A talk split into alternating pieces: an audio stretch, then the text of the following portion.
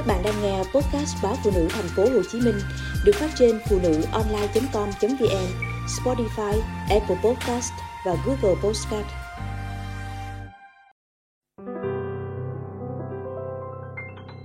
Hôn nhân bên bờ vực vì bạn đời mê điện thoại.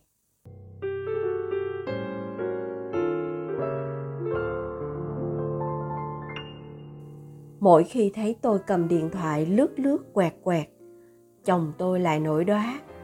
Anh bảo, có gì trên điện thoại mà mê đến vậy? Cả ngày đã cắm mặt vào máy tính ở cơ quan.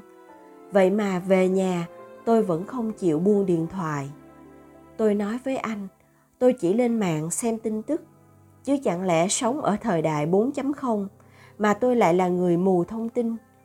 Chẳng biết gì ở thế giới ngoài kia hay sao?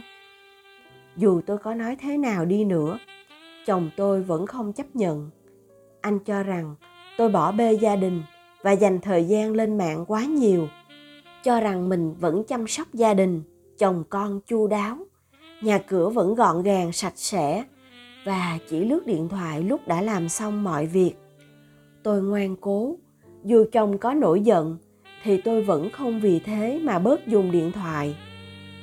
Cũng vài lần, anh giận đến mức hét lên yêu cầu tôi tắt điện thoại. Lúc đó, cái tôi của tôi nổi lên. Tôi cho rằng mình không làm gì sai, không phải là kẻ vô trách nhiệm với gia đình, chồng con. Thế cho nên, anh không có quyền gì ngăn cấm tôi. Thực ra, ngoài xem tin tức, tôi còn vào youtube xem các kênh ẩm thực. Nhưng vì tôi dành thời gian cho điện thoại quá nhiều, chồng tôi nghi ngờ, cho rằng có lẽ tôi đang hẹn hò không ít lần anh yêu cầu tôi mở pass điện thoại để anh xem.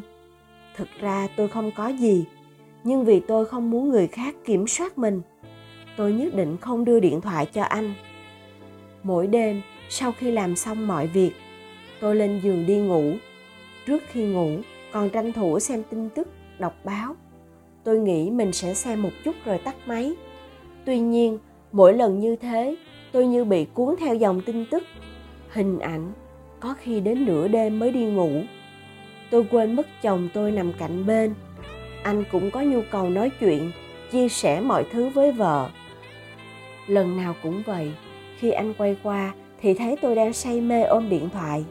Vậy là anh giận, nằm quay lưng lại phía tôi và ngủ. Dần dần, chúng tôi dường như chẳng chuyện trò gì cùng nhau. Và tôi vô tình nghe chồng tôi nói chuyện với bạn anh ấy rằng có lẽ tôi đang có ai đó ở ngoài. Vậy cho nên tối nào lên giường đi ngủ, cũng ôm điện thoại đến khuya.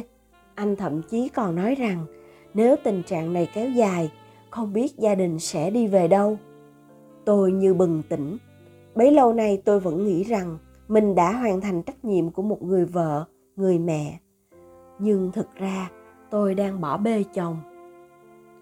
Tôi bắt đầu giảm bớt thời gian lên mạng buổi tối khi đi ngủ, tôi không xem điện thoại nữa, mà dành thời gian nói chuyện với chồng, đọc sách cho con. Lúc đầu việc ngừng xem điện thoại cũng khó khăn, nhưng rồi tôi cũng thành công. Vâng bạn tôi thì lại khác.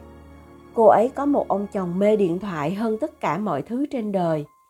Hễ đi làm về là chồng vân ôm chặt cái điện thoại.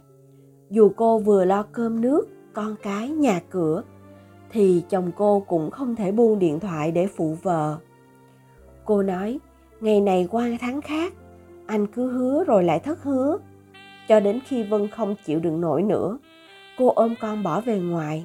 Lúc này chồng cô mới cuốn cuồng lo. Vân bảo, cô cho anh thêm thời gian. Nếu anh vẫn chứng nào tật nấy thì sẽ ly hôn. Một người bạn của tôi vừa ly hôn cô kể rằng chồng cô tối ngày ôm điện thoại. Cô chỉ nghĩ rằng anh xem tin tức, xem các clip. Cô cũng vì tôn trọng sự riêng tư của chồng, nên không bao giờ dò hỏi hay tìm cách lục điện thoại của anh. Cho đến một ngày, cô phát hiện ra chồng ngoại tình. Khi anh quá mải mê chat với bồ, khi cô làm căng với chồng, yêu cầu anh chấm dứt mối quan hệ kia, anh hứa, nhưng họ vẫn lén lút qua lại với nhau thất vọng, cô ly hôn.